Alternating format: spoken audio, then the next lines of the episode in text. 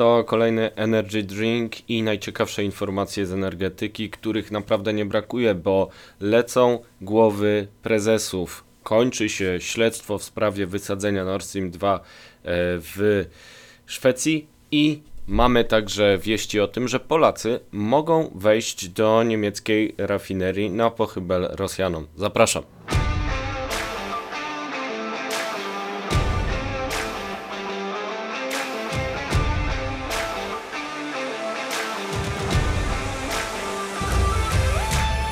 Energy Drink.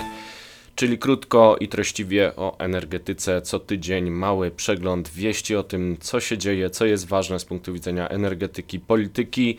I w minionym e, tygodniu, na przełomie stycznia i lutego, działo się bardzo, bardzo dużo. A zatem zapraszam do e, omówienia tych e, informacji. E, Potem możemy o tym podyskutować w komentarzach, na YouTubie, na Spotify, wszędzie. Zapraszam też do śledzenia tego kanału, bo myślę, że razem możemy em, omówić dużo informacji, wymienić się także opiniami na ten temat, a społeczność rośnie i chwała nam wszystkim za to. Pierwszy news, czyli lecą głowy prezesów w sektorze energetycznym.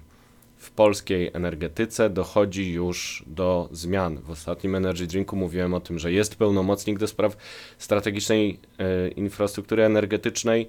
Od tego czasu poleciały już co najmniej dwie głowy prezesów. E, odszedł Daniel Obajtek, prezes PKN Orlen, sam zdecydował o tym, że wnioskuje do Rady Nadzorczej o odwołanie i z dniem 5 lutego faktycznie odszedł e, z pracy. Zanim go ktoś e, zwolni z nowej ekipy, e, pojawiła się nowa. Na razie cały zarząd pełni obowiązki do czasu konkursu, w którym ma zostać wyłoniony prezes Orlenu. Byłaby to realizacja zapowiedzi obecnego premiera Donalda Tuska, który mówił, że teraz nie będzie polityki, a prezesi będą wyłaniani w drodze konkursów. Zobaczmy, jak naprawdę będzie. Tymczasem Daniel Obajtek odchodzi i czekamy na nowego, pełnoprawnego prezesa z zarządem tymczasowym e, w Orlenie. To bardzo ważna informacja. Tymczasem kolejna buchnęła e, 7 lutego. Odszedł z kolei prezes Polskiej Grupy Energetycznej Wojciech Dąbrowski i na razie też nie ma następcy. Dwójka prawników ma pełnić obowiązki. Cały zarząd PGE został odwołany i czekamy na nową ekipę. Zobaczymy, czy zostanie ona wyłoniona w konkursie. Także prezes Enei e, został jakiś czas temu e, odwołany. To Paweł Majewski e, stracił pracę. Nowy zarząd ma zostać wyłoniony w konkursie, czyli mieliśmy już zmiany w Orlenie, największej spółce w sektorze, która ma aktywa właściwie w każdej branży.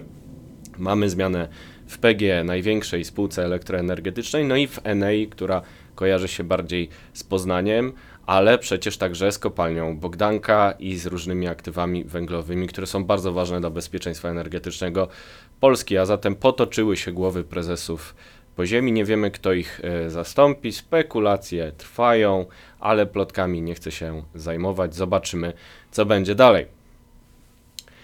Druga informacja dotyczy śledztwa w sprawie y, gazociągu Nord Stream 2, który był celem sabotażu we wrześniu 2022 roku, a sprawcy nie zostali zatrzymani. Wiadomo, że mamy dużo teorii spiskowych, dużo przecieków do mediów, szczególnie ze śledztwa niemieckiego, które chronicznie cieknie.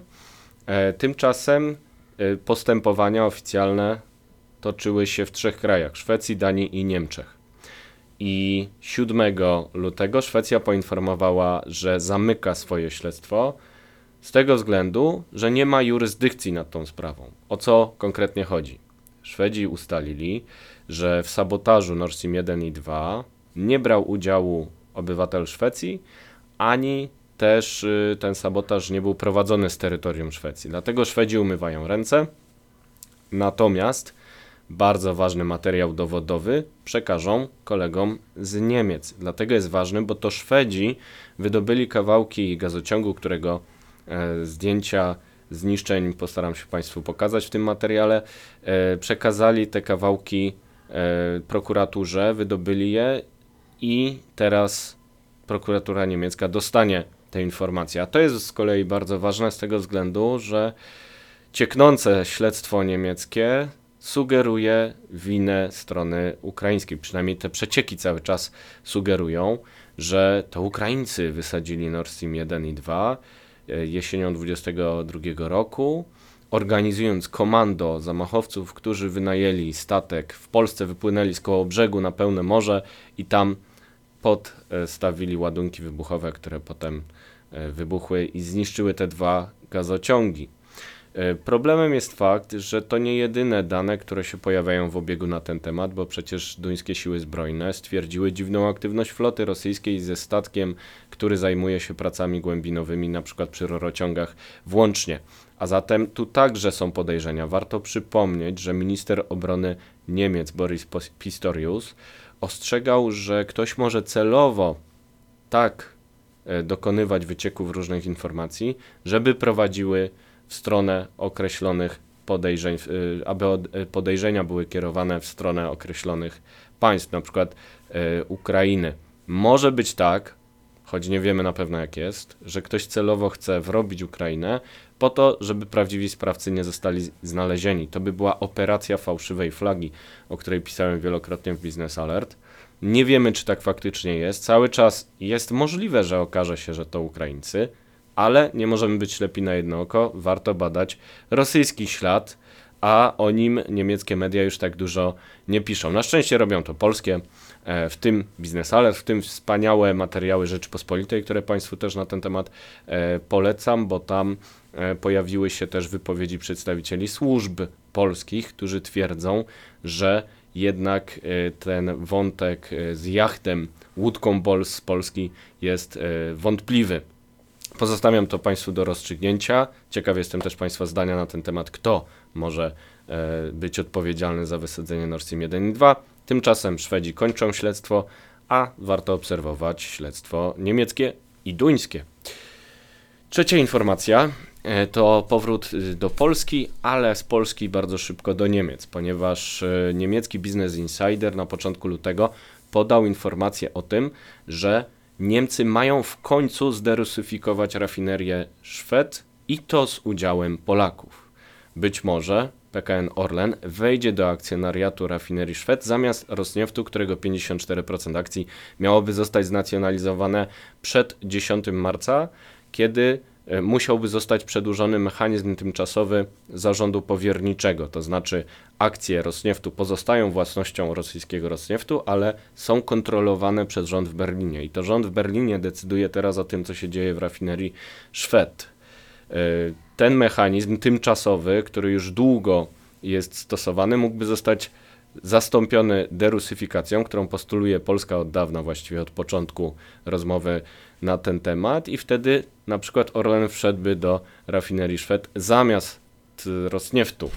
E, I tak się składa, że e, akurat kiedy Business Insider podawał te informacje, miałem przed sobą prezesa Orlenu Daniela Obajtka, który żegnał się z dziennikarzami na konferencji prasowej i zapytałem go o te doniesienia Business Insidera i uwaga o to, co mi powiedział.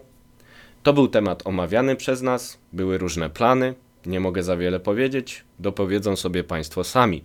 Tajemniczo wypowiedział się Daniel Obajtek u kresu swej prezesury, natomiast y, nie jest tajemnicą, że Polacy rozmawiali o wejściu zamiast Rosjan do rafinerii Szwed. To by było rozwiązanie wielu problemów. Warto przypomnieć, że Orlen ma stację e, w Niemczech, a z kolei rafineria Szwed zaopatruje nie tylko Niemcy Wschodnie, ale też Polskę Zachodnią. Jest wiele argumentów za tym, żeby wejść do Szwed, żeby przerywać tam powiązania między Niemcami a Rosjanami. Jeśli Niemcy w końcu się na to zdecydują, to będzie bardzo dobrze dla Polski i dla Niemiec, tym bardziej, że Handelsblatt e, poinformował o ryzyku związanym z derusyfikacją, polegającym na tym, że e, jeżeli skończy się Rosnieft e, w rafinerii Szwed, to Rosjanie mogą powiedzieć ropa stop i przestanie płynąć ropa kazachska przez ropociąg przyjaźń do Niemiec. Wiadomo, że Niemcy odbierają tę kazachską ropę przez ropociąg przyjaźń e, w Rosji. Faktycznie, fizycznie to może być ropa rosyjska ze względu na słopy. E, Dane, które jako pierwsi publikowaliśmy w Business Alert w marcu 2023 roku, sugerują, że to jest fizycznie ropa rosyjska. Jest milion argumentów za tym, żeby nie polegać na Rosjanach nawet przy przesyle ropy. No i Handelsblatt sugeruje, że gdyby doszło do derusyfikacji rafinerii Szwed, to Polacy pewnie byliby bardziej otwarci na rozmowy o dostawach przez naftoport y, w Gdańsku do tejże rafinerii Szwed, w ogóle nie oglądając się na Rosjan. Ciekawostką jest fakt, że ropa kazachska docierająca do naftoportu ma inne właściwości chemiczne niż ta ropa kazachska słana ropociągiem przyjaźń, która ma analogiczne właściwości chemiczne do ropy rosyjskiej. Jak jest, co to oznacza, odpowiedzą Państwo sobie sami. Zapraszam też do dyskusji na ten temat w komentarzach, a sam trzymam kciuki za wejście Polaków do rafinerii Szwed, do powtórzenia manewru z rafinerii Morzejki na Litwie. W sprawie Morzejek też przez lata mieliśmy dyskusję, że po co, że to tyle kosztuje, że Polacy nie powinni szarżować, a dzisiaj po kryzysie energetycznym, czy też w toku kryzysu energetycznego podsycanego przez Rosjan, rafineria Morzejki jako pierwsza w Europie porzuciła ropę rosyjską właśnie dzięki temu, że Polacy tam byli. I podobne sukcesy możemy osiągać także w Niemczech. Możemy zmieniać Niemcy Wschodnie, możemy zmieniać relacje z naszym trudnym, ale przecież niezbędnym partnerem w Unii Europejskiej i NATO. Za to cały czas trzymam kciuki, a za chwilę szczyt trójkąta weimarskiego Polska, Francja, Niemcy. Tu także trzymam kciuki za Polaków, za udane negocjacje z naszymi e, partnerami. A tymczasem to wszystko, co przygotowałem w Energy Drinku w tym tygodniu. Zapraszam do komentarzy, do subskrypcji, czy to na YouTubie, czy to na Spotify, Apple Music, gdzie Państwo chcą. Bądźmy w kontakcie, bo to sprawy naprawdę ważne między energetyką a polityką. A następny Energy Drink